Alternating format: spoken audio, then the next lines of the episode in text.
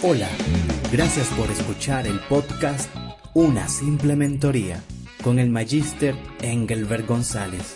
Preciso y sencillo, lo que necesitas saber para alcanzar tu máximo potencial. Acompáñanos a descubrir de una manera práctica cómo lograrlo.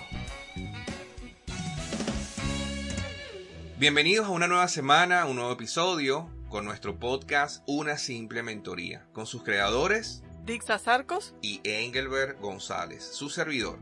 Ya estamos al final de mes, este primer mes de año, por lo que queremos hablar un poco sobre establecer metas fácilmente. Saludos a todos, nos alegra poder compartir este tercer episodio con cada uno de ustedes. Espero estén teniendo una excelente semana. Hoy vamos a hablar de cómo lograr esas metas que tienes en este año. Se dice que menos del ocho por ciento de las personas que establecen metas alcanza realmente sus metas a final del año. Sin embargo, quiero hablar un poquito de porcentajes. Solo el tres por ciento de las personas tiene metas escritas. El trece por ciento dice tener las metas en la mente. Y el ochenta y cuatro por ciento de las personas no tiene ninguna meta real durante los nuevos años. Ahora, esto da un impacto definitivamente en la vida de los seres humanos. Hay varias razones por las cuales esto está sucediendo, por las cuales solamente menos del ocho por ciento alcanza metas al final del año. Una de ellas es que hay una confusión entre sueños y metas. Recordando hace poco, leí una publicación muy chistosa que dice, alguien le pregunta a otro, ¿cuáles son tus metas? Y la otra persona responde, almorzar, sí, pero a largo plazo. Bueno, cenar. Me da mucha risa y muchos de nosotros pensamos que metas son esas actividades cotidianas del día a día Así que es. estamos haciendo, que tenemos que hacer, y no comprendemos exactamente si lo estamos haciendo mal o bien. Pero no se preocupen, en este episodio vamos a estar hablando sobre metas. La mayoría de las personas se proponen iniciando el año este, muchas metas, adelgazar, leerse un libro, correr, y bueno, muchas de esas metas se quedan lamentablemente en papel. Fíjate que, como bien dijiste, hay una confusión. Algunas personas confunden metas con actividades, otras personas confunden metas con sueños, que justamente lo que estamos haciendo referencia. Otra razón por la cual la gente no alcanza sus metas es porque dejan de importarle las metas en el proceso. Llega un momento en que la gente no le da importancia, deciden, bueno, tal vez en otro año pueda hacerlo. Y otra razón muy interesante por la cual la mayoría de las personas no consiguen las metas al final del año es porque renuncia antes de iniciar su esfuerzo.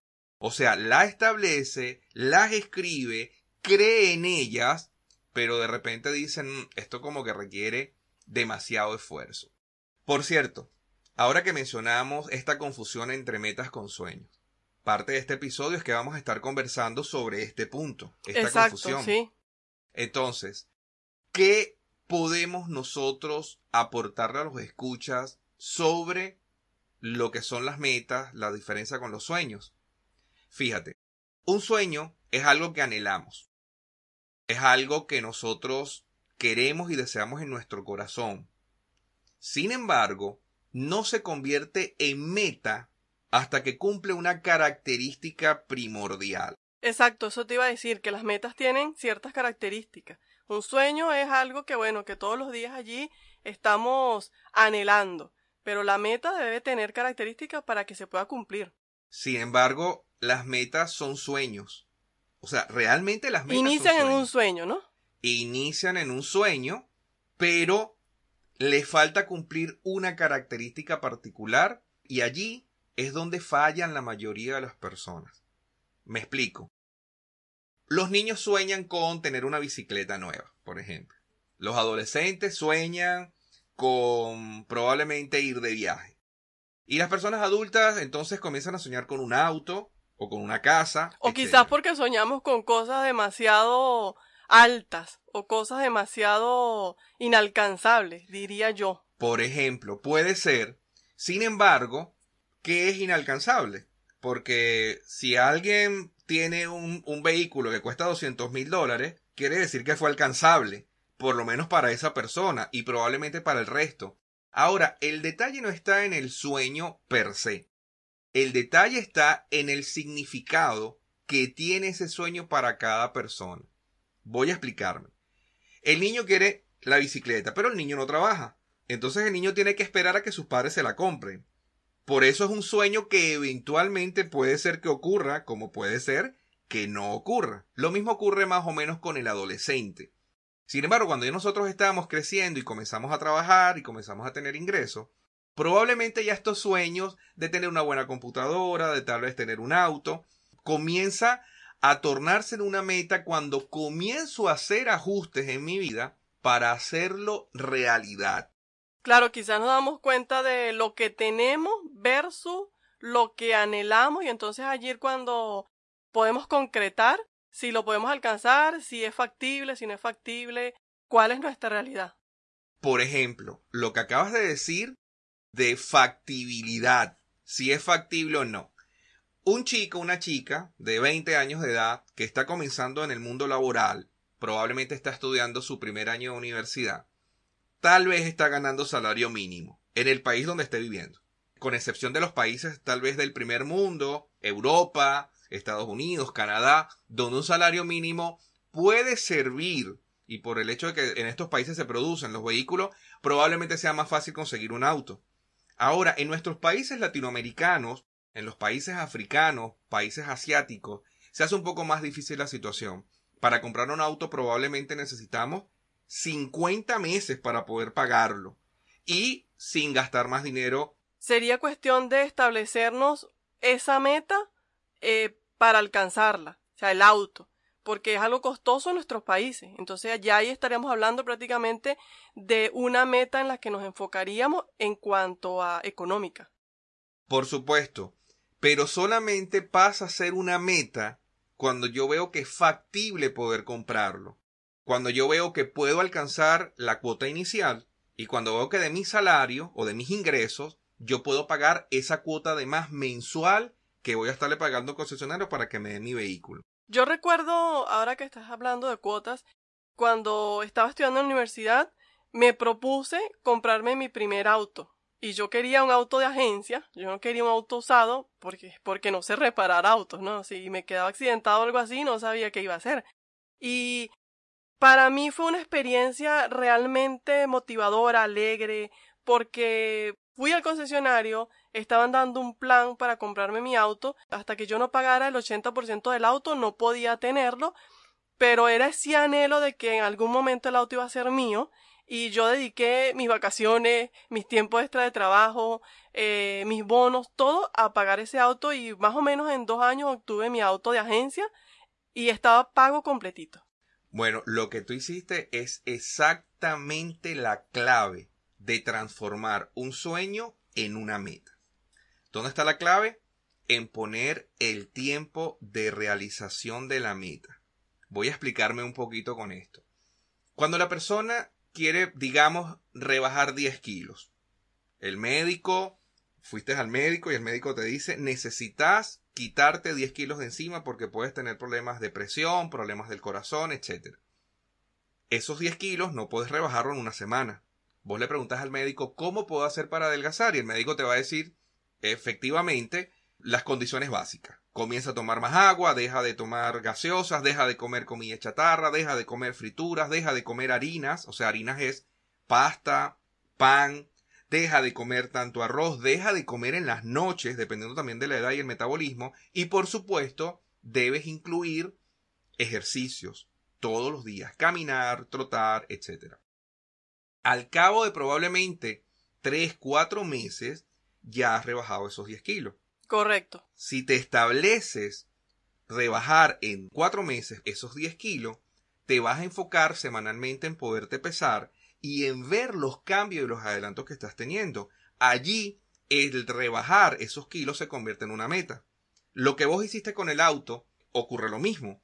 Te estableciste cuánto podías pagar, los bonos que te iban a dar, las comisiones que te iban a dar, los aguinaldos que te iban a dar a final de año. Bueno, y me esforcé a trabajar un montón en horas extras. Por supuesto. Y sacaste tu cuenta y dijiste, en tanto tiempo yo puedo tener mi auto.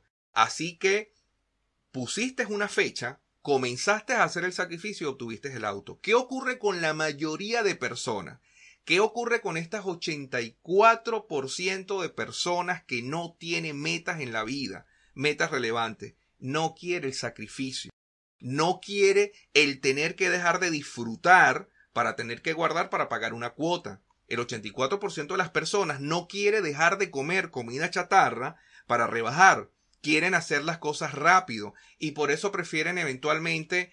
No estoy hablando de todo el mundo, pero prefieren muchos hacerse un bypass o hacerse muchos masajes, pero sin esfuerzo.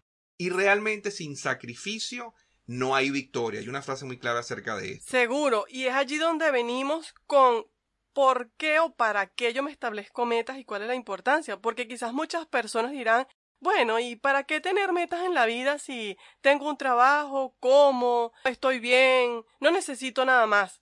Entonces es allí donde podemos ver la importancia de establecernos unas metas. Yo escribí un artículo en mi blog, tiempo de liderazgo punto com, que dice cuando estás inspirado no tienes límite.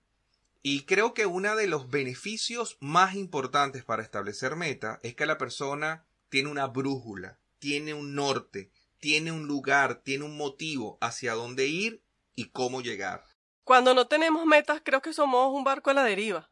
Exactamente, somos un barco a la deriva, en una noche oscura, de tormenta, ¿seguro? Donde no hay estrella, exactamente. Sin embargo, cuando tenemos meta, es imposible detener a alguien que tiene una meta.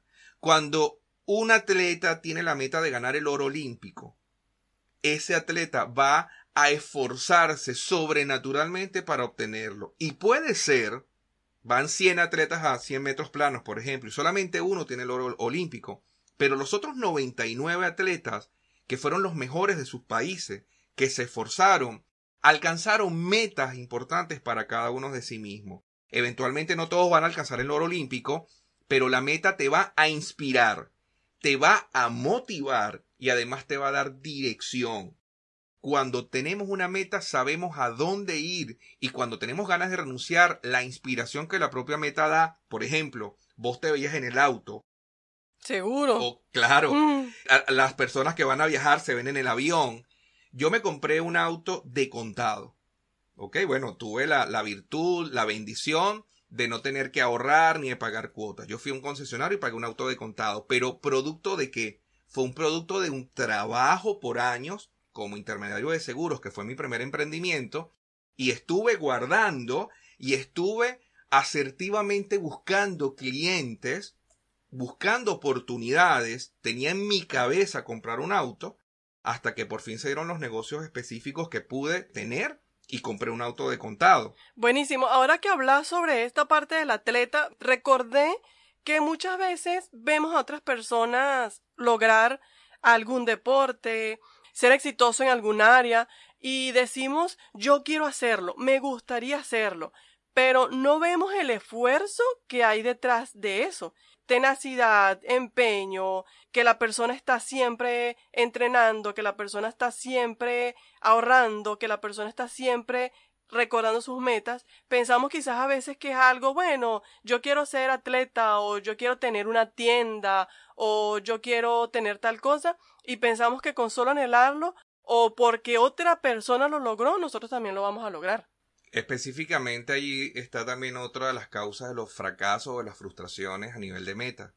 Estos sueños copiados o sueños robados. Muchos creen que porque a un amigo le fue bien, me eh, va a ir bien a mí también. Entonces uh-huh. a mí también me va a ir allí, pero la meta tiene que tener una relación directa con lo que es el propósito de la vida de cada uno de nosotros. Luego en otro episodio vamos a hablar acerca de propósito, pero hoy, que nuestro tema particular es establecer metas fácilmente, lo que queremos entonces es ayudar al que nos está escuchando a reconocer, le vamos a dar unos tips para que comiences a establecer metas, te vamos a dar incluso algunas ideas de algunas metas en cómo poder hacer para que este año no seas del noventa y cuatro por ciento, sino, sino que este que año sea del porcentaje el que porcentaje de cumplir meta. Las metas. Antes de avanzar y hablar de las características de las metas y otros temas que tenemos acerca de las metas, quiero recordarles el proceso de coaching de vida y mentoring personal.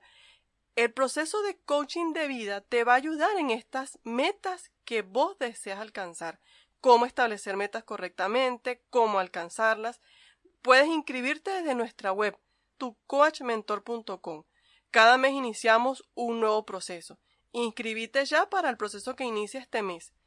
Coaching de vida, mentoring personal. Viví la vida que tanto anhelas. Ahora vamos a mencionar un poco las características de las metas. Son varias características, pero en este podcast vamos a tocar solamente tres. Realmente se reconocen como SMART en inglés. SMART es como listo, algo que es listo, lo que es inteligente.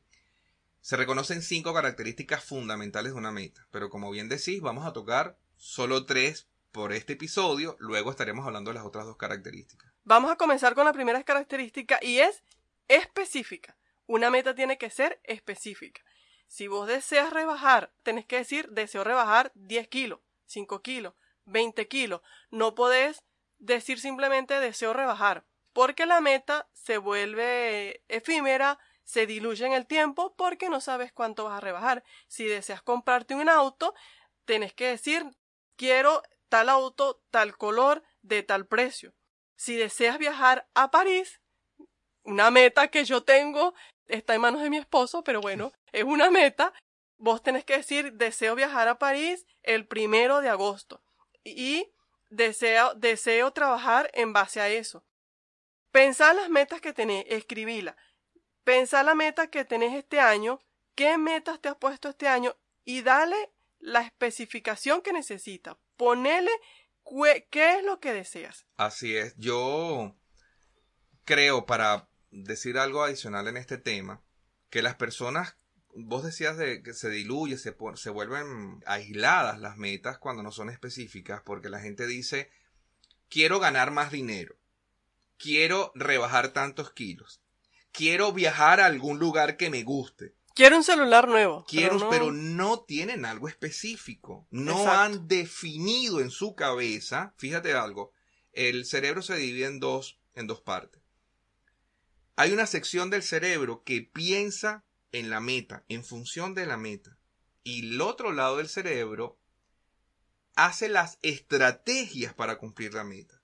Pero si le estoy diciendo que quiero rebajar, pero no le estoy diciendo cuánto, el otro lado del cerebro se relaja. No va a hacer nada para rebajar cuánto. Claro, porque no tiene nada a dónde llegar. Exactamente. Ahí. Recuerdo, Engelbert, ahora que estás comentando lo de específica, este señor que vos mencionabas que cuando abría el maletín tenía la foto del auto que él anhelaba eh, tener, y cada vez que iba a hacer su trabajo, no sé si era vendedor o algo así que era, y cuando iba a abrir el, el, el maletín para hablarle a su cliente del tema, tenía allí la foto del auto que él quería. Creo que más específico que eso, bueno, está, está claro. Y compró el auto. Tenía, fue un socio mío, estábamos muy jóvenes nosotros cuando iniciamos como corredores de seguro hace bastante tiempo, más de veinticuatro años, y él tenía la fotografía en el escritorio y en la pared del auto que él quería, del color que él lo quería. Muy, muy impresionante. Entonces, esta es la parte de especificidad, o que las metas deben ser específicas. Otra característica es que la meta debe ser alcanzable. Las metas tienen que ser alcanzables, o sea, tienes que poder alcanzarlas, porque si no son alcanzables, tu cerebro no va a trabajar en función de esa meta tampoco. De hecho, si es, si no es alcanzable, te puedes frustrar antes de tiempo. Por eso es allí donde yo te digo que tenemos que como aterrizar. Eh, no, si nosotros tenemos ciertos ingresos, tenemos un trabajo de ocho de la mañana a seis de la tarde, donde no nos queda quizás mucho tiempo para emprender o hacer algo adicional que nos va a generar ingresos, y yo quiero un auto, no puedo pensar comprarme un Ferrari porque el sueldo no me va a dar. Tengo que aterrizar un poco y decir, bueno, lo que me podría comprar sería esto. Quizás más adelante puedo tener el Ferrari, no quiero decir que no, solo que tenemos que estar un poco claros de lo que podemos alcanzar. Por supuesto, alcanzable, por allí también le dicen realizable. Realista, quizás. Más realista, por supuesto. Entonces, nuestras metas tienen que tener algo de realista. Yo no puedo tratar de decir, voy a comprarme un apartamento con una piscina en la luna. Eso no, no es realista, eso no tiene sentido. Entonces mi cerebro, nuevamente, le estamos dando algo utópico, le estamos dando una nomenclatura que no puede analizar porque eso no se va a cumplir en ningún momento. Y quiero aclarar algo, no tiene que ver con que no puedas comprar un Ferrari nunca. Tiene que ver con el momento en que estás decidiendo comprarte un Ferrari. Pero yo invito a la gente a que sueñe de esa manera. Que las personas digan, ¿quieres un Ferrari? Sí, soñar no está mal, ¿no? Por supuesto, no. Y ponerte el Ferrari, ir a averiguar cuánto vale, ir a saber cómo podés pagarlo, ir a buscar los precios, si en tu país lo venden, si lo van a importar. Y una vez que tengas esa realidad en tu vida, saber, bueno, me voy a tardar diez años en comprarme el Ferrari. Me voy a tardar quince años. Tengo que hacer tales negocios o tantos negocios. El punto es que las metas que estamos hablando en este episodio particularmente son para este año. Exacto. ¿Y cuáles son esos ajustes que tenemos que hacer para alcanzar esas metas que tenemos este año? Particularmente. Entonces, dos características llevamos. Primero, que debe ser específica. Y segundo, que debe ser alcanzable para que no te frustres. Ponete metas claramente. En lugar de decir que vas a rebajar cincuenta kilos en un mes, podés ponerte entonces treinta kilos en un año, que por cierto, el año pasado un amigo mío rebajó cuarenta kilos durante el año. Correcto. cuarenta kilos porque se lo propuso, lo estableció como meta, trabajó por ello y alcanzó su meta al final del año. Yo me siento muy feliz por él. Bueno, y eso repercute en salud cuando hablamos de rebajar kilos. Otra de las características de las que vamos a hablar es tiempo. Ponerle tiempo a la meta. ¿Cuándo? ¿Para cuándo? Me voy a ir a París. ¿Cuándo voy a ir a París? El primero de septiembre. Yo estoy esperando esa fecha muy importante para mí. ¿Cuándo voy a ir a París? ¿Cuándo me voy a comprar el auto? ¿Cuándo me voy a comprar el celular que me gusta? ¿Cuándo voy a dar la inicial para mi casa o me voy a comprar un terreno? ¿Cuándo me voy ¿Cuándo? a graduar en la facultad? ¿Cuándo Exacto. me voy a graduar en la universidad? ¿Cuándo voy a alcanzar la maestría o el posgrado que quiero? ¿Cuándo voy a iniciar el nuevo negocio? ¿Cuándo voy a alcanzar el empleo ideal que tengo? Porque no solamente las metas son cosas materiales. Hay, hay muchas situaciones emocionales, mentales, de satisfacción personal. Ahora, ¿cuándo voy a comenzar a tener bebés? Por ejemplo. ¿Cuándo me voy a casar? Por supuesto. El tiempo, escúchenme lo que están ahora atentos a este episodio, es la diferencia fundamental entre un sueño y una meta. Me explico. El sueño, como dice Dixa, es quiero ir a París. El esposo que le dice a la esposa, mi amor, te voy a llevar El a mío París. Como que está en sueño todavía, puro Ahora, sueño. Se convierte en una meta cuando el esposo le dice, mi amor, el primero de agosto de este año te voy a llevar a París. Correcto. Ahí deja de ser un sueño. Muy importante. Dicen por allí que bueno, maravilloso. Ahora, esto es clave porque decía la introducción que las personas no están alcanzando metas porque realmente siguen siendo sueños, siguen siendo anhelos que no tienen tiempo de ejecución. Lo que ocurre en diciembre. En diciembre la mayoría de la gente comienza con sus resoluciones de nuevo año, con sus propósitos para un año nuevo, y generalmente son dejar de beber, dejar de fumar, rebajar, etcétera. Portarse mejor, mejorar de carácter, por ejemplo, no pelear tanto. Pero resulta que a la segunda semana del mes de enero, caen, ya se nos olvidó, ya se y nos... se arrepienten y sencillamente no siguen adelante. ¿Por qué? Porque no supieron establecer el tiempo, el plazo para llevar adelante cada uno de esos proyectos. Yo pienso, Engelbert, que también las metas deben estar visibles. Si las escribimos y las guardamos en un papel, en una agenda o en un cuaderno que no leemos continuamente, creo que se nos van olvidando. En cambio, si las escribimos y las tenemos en un lugar donde podamos verlas continuamente, creo que eso nos va a motivar un poco más y nos va a recordar, no lo estoy haciendo, no lo estoy haciendo, no lo estoy haciendo, y poder hacer los ajustes. La importancia entonces de las metas es que nos puede seguir motivando y nos pueden seguir indicando el camino. Escúchame bien, si usted que está escuchando este episodio no tiene metas definidas por escrito, usted probablemente no va para ningún lado. No usted tiene nada. Seguramente no tiene nada de valor que salir corriendo a alcanzar. Sencillamente está viviendo la vida. O mejor dicho, como dice un amigo mío, estoy sobreviviendo, Engelbert. Y es muy lamentable. La importancia de tener metas es que la meta es como un mapa de ruta. Te dice a dónde quieres ir y las metas te van diciendo por dónde vas en el mapa de ruta. Esa es la importancia de tener metas. El que no tiene metas y no las tiene por escrito, no sabe a dónde va. No tiene un lugar definido para decir... soy una persona de éxito, y justamente este podcast es para justamente hacer mentoría, para poder hacer un mentoring a aquellos que nos están escuchando. Leí por ahí, una meta sin un plan es solo un deseo. Entonces tenemos que ajustar esas metas que tenemos, sean una, sean dos, sean cinco. Tenemos que ser realistas y ajustar esas metas que no se queden en deseo. Vamos a alcanzarlas, vamos a animarnos, vamos a cumplirlas, vamos a verlas hechas realidad. No saben... o quizás muchos de ustedes no saben cuán satisfactorio es ver esa meta cumplida. Y como en este episodio estamos hablando de metas, cómo establecer esas metas fácilmente, entonces vamos a hablar un poco de las recomendaciones que tenemos para alcanzar esas metas fácilmente.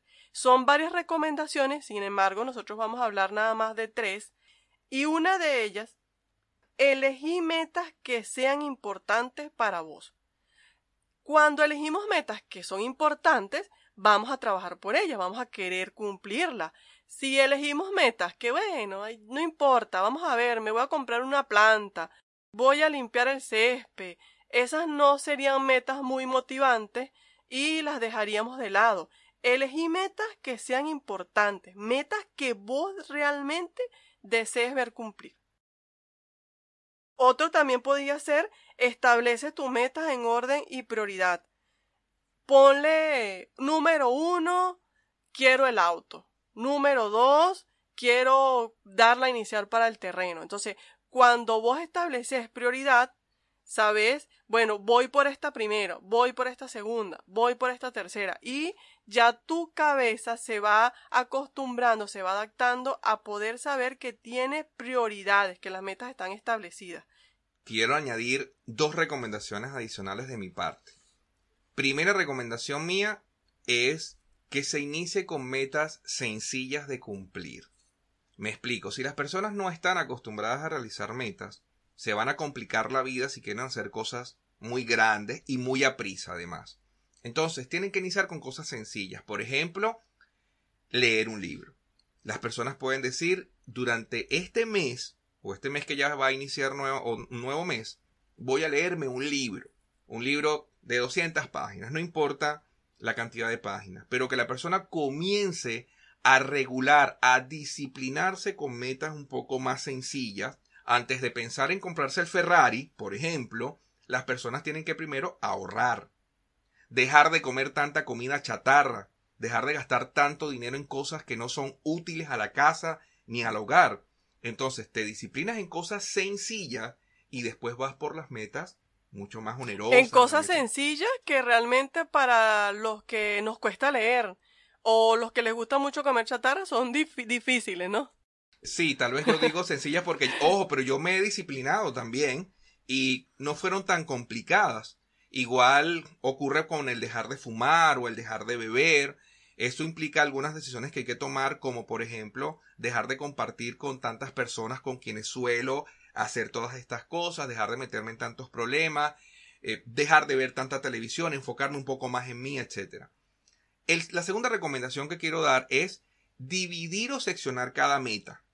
Esto es mucho más fácil todavía. De hecho, en mi blog tiempo de liderazgo punto com, donde usted va a escuchar este podcast, hay un cuadro que podés descargar, imprimir y llenar para ponerlo en tu congelador, en tu heladera, con las metas para este año. Ahí vamos a poner tres metas sencillas. Voy a explicar un poquito lo que significa dividir o seccionar cada meta. Si vos establecés que para el treinta y uno de diciembre querés tener, digamos, ciento veinte dólares, algo muy sencillo, en la cuenta bancaria, quiere decir que si la divides en meses, te va a ser mucho más fácil llegar a esa meta. Entonces, tendrías que ahorrar diez dólares mensuales para llegar a ciento veinte dólares al final del año. Y si la divides un poco más, se te va a hacer un poco más sencillo. Por ejemplo, cinco dólares quincenales.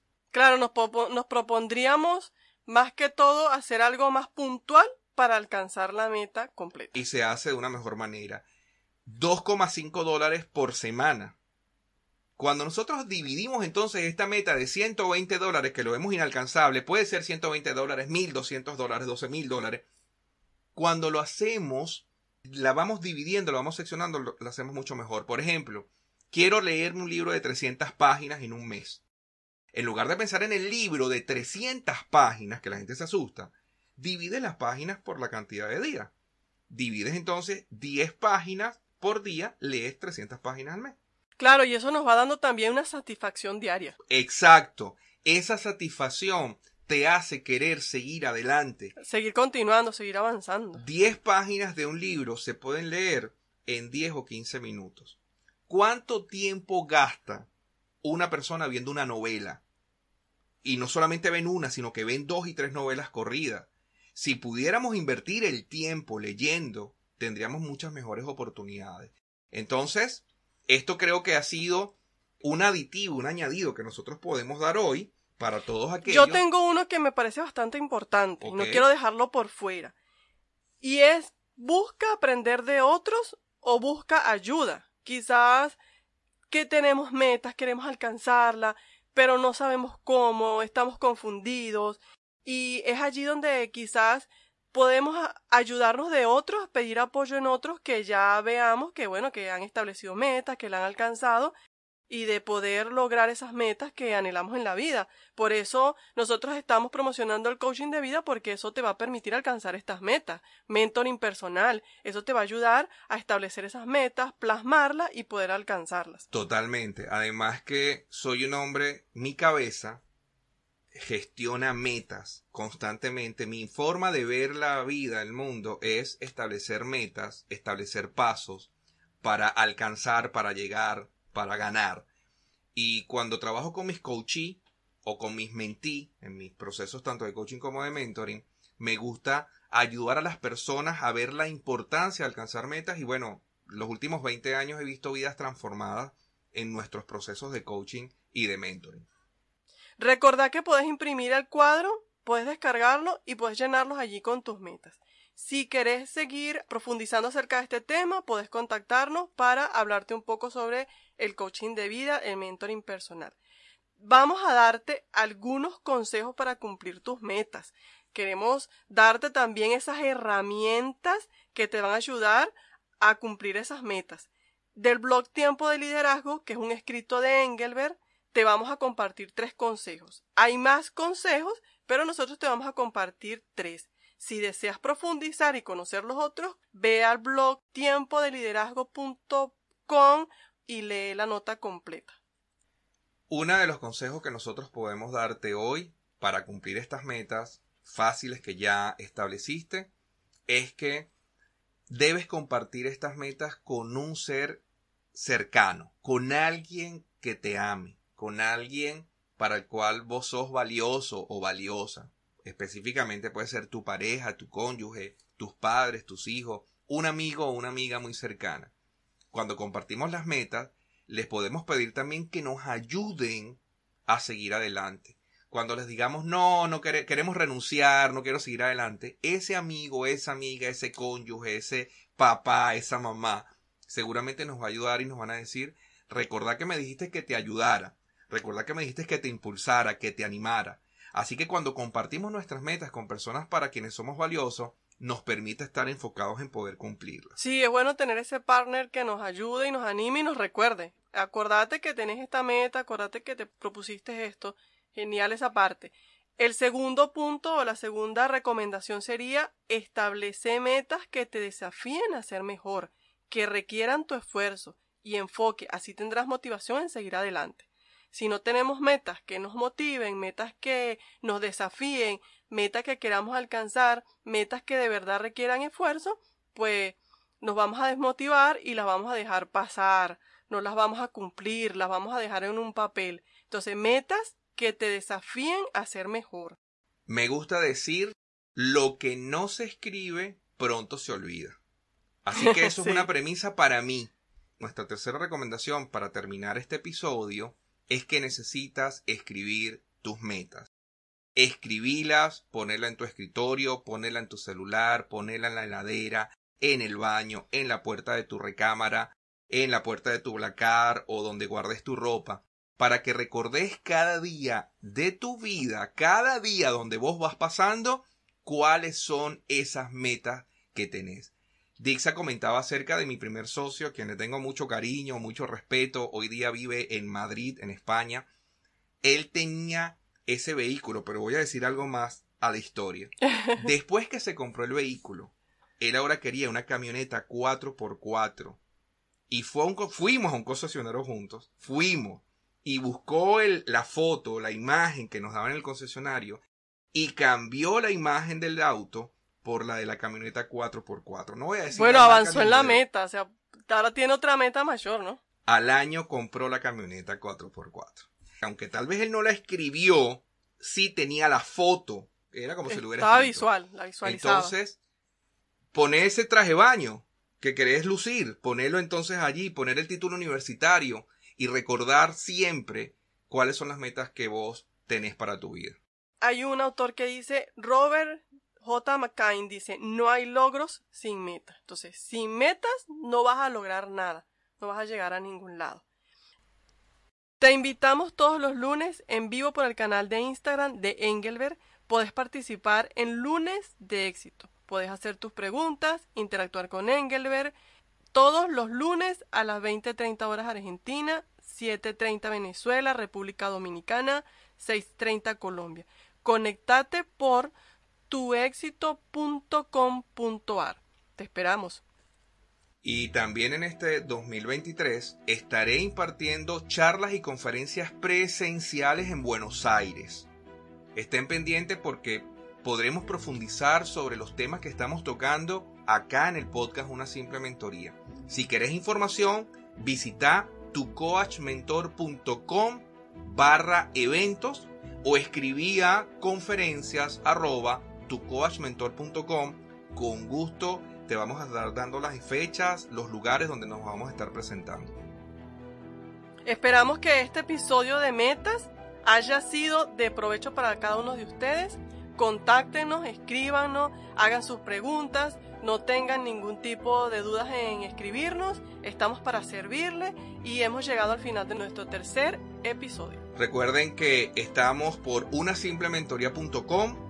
También pueden escucharnos a través de iTunes, de Google Podcast, de Spotify y también por nuestro canal de YouTube.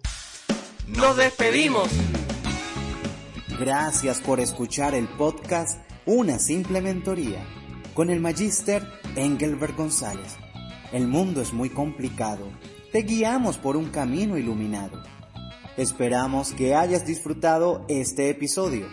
Si quieres saber más de este y otros temas similares, puedes seguirnos a través de nuestras redes sociales en Una Simple Mentoría o por Engelbert González.